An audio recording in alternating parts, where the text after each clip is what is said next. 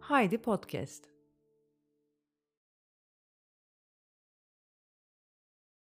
Döngü Öykü Yazan Sevda Deniz Kareli Belli ki bu gece de yoksun.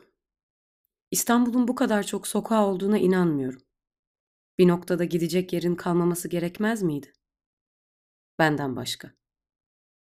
Her sabah yeni bir mektup bırakıyorsun sanki boşucuma. Bu kadar çok kağıt israfına gerek var mıydı? Hep aynı mektubu bırak demiyorum. Yanlış anlama. Sadece işte bırakma.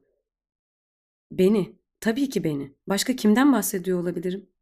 Her gün kapının önüne bir sandalye çekip umumi tuvalet kolonyası gibi beklemekten ben sıkılmıyor muyum sanıyorsun? Üstelik içerideyim. Bari dışarıda olsaydım.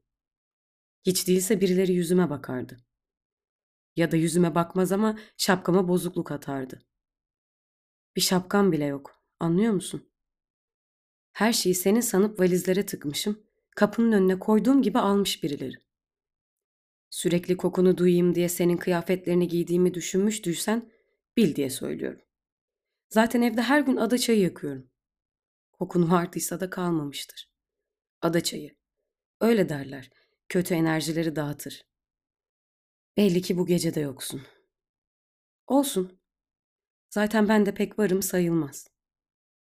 Yine kapının önündeyim ama bütün kolonyalarım uçtu galiba. Ya da adaçayı nihayet burnumun direğini kırdı belki de. Ona da olsun. Senin için kırılmış ilk şeyim değil. Yarın diyorum ki dolaşmaya başlayayım ben de. Bu sokakların bir sonu varsa belki orada bulurum seni. Bir sürü mektup yazdım ben de sana. Onları veririm.